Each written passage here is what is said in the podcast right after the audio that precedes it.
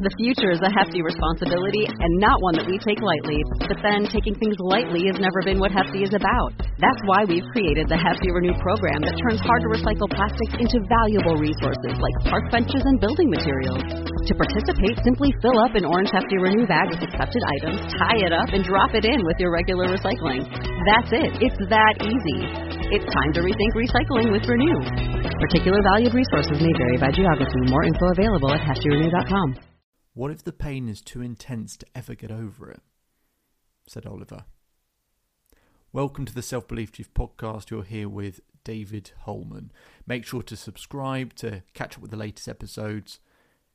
And let's begin. So, I was speaking with Oliver, a client of mine, and he said, Well, what if the pain I'm going through is just too intense to ever get over it?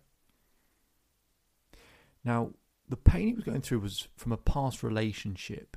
He was in a new relationship, but there was a past relationship that, where something had happened that he thought and was worried would interfere with his new partner and actually cause that relationship to end as well.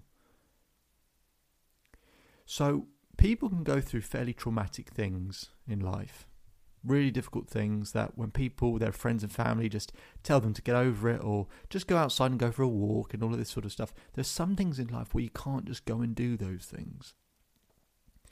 That they completely take over our body, our emotional well being.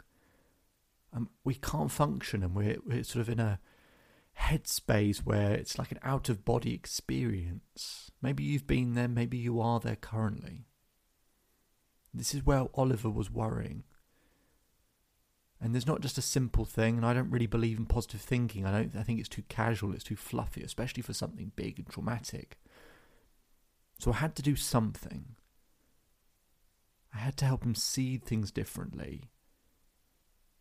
When he replays the scene, that the sounds change, that the the feeling is different.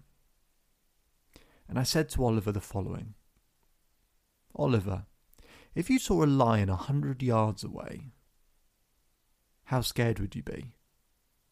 He said, oh, yeah, I would be scared. I said, Okay, if you saw a lion 100 yards away and it started running towards you, how would you feel? Oh, I'd feel terrified, Oliver says. I said, Okay.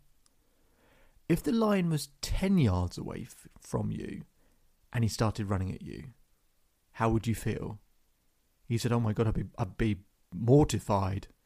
and my life would be over. I'd be, I just, I, I just, and he starts getting more fearful and more worried about it. Now, why is that? I said, Oliver, the reason why it's scarier is because it's closer in proximity and it therefore looks bigger and it's therefore bigger in your mind. And that's part of what human emotion is.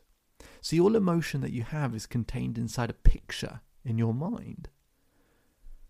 Now, there's lots of things that then for uh, affect the actual intensity of the pain, you know, that comes with the image.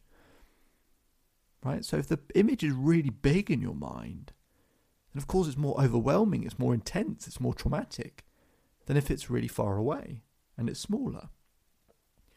There's also things to do with the colours. Some colours are more intense than others for you. You know, certain colours do different things to different people. The sounds are different. Right? An intense sound compared to a completely different sound. When the feeling is different.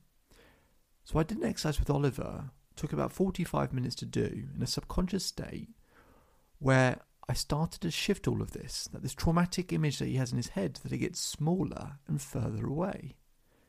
That the colours change, that I made the image more cartoonish.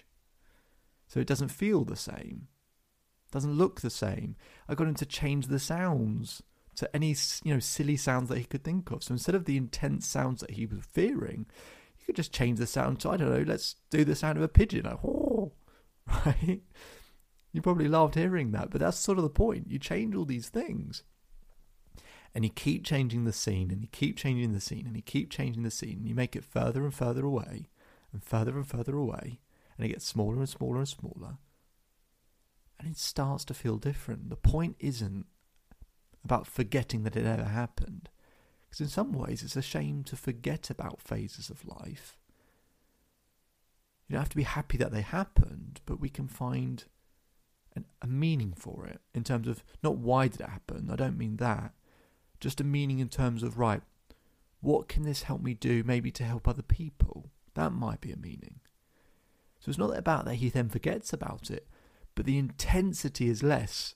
Just like with the lion, the pain is less intense or the fear is less intense when the lion's a hundred yards away than ten yards away. It's different. And that's what we can do with the mental imagery in our mind. So we can start to play with these images and sounds and colours and everything else so that the intensity drops significantly and therefore gives the Oliver that freedom to then operate and enjoy his new relationship.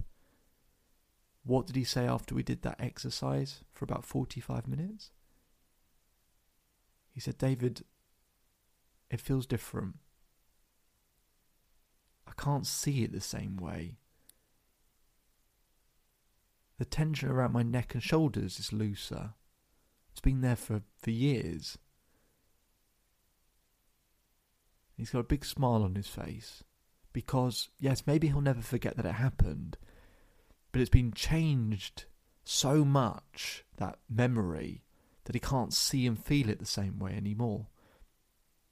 And just to prove why this stuff works, when they do studies on things like eyewitness testimony, they find that our memories of something actually change by a, a, a year later after it happens actually changes by up to 75% from what actually happened. So it's actually not difficult to change these imagery uh, images we have in our head and change the imagery, and I call it scratching. It's imagine if you play a record and you scratch the record, it changes the sound. But if you scratch the picture in your mind, it changes how you feel. I've loved this exercise and it's helped me personally a ton with some really difficult things that I've been through in my life and hopefully can do the same for you. So I want to invite you if you want to visit the Self Belief Chief website or we'll put it in the in the description. You can schedule a call with me if you want to. It'll be a free call to discuss what this this would actually look like for you and how we can try and create that change for you. Then it'd be fantastic to hear from you. My name is David Holman. Remember to subscribe to the podcast for more episodes. Share your favourite ones, and I'll speak to you again very very soon.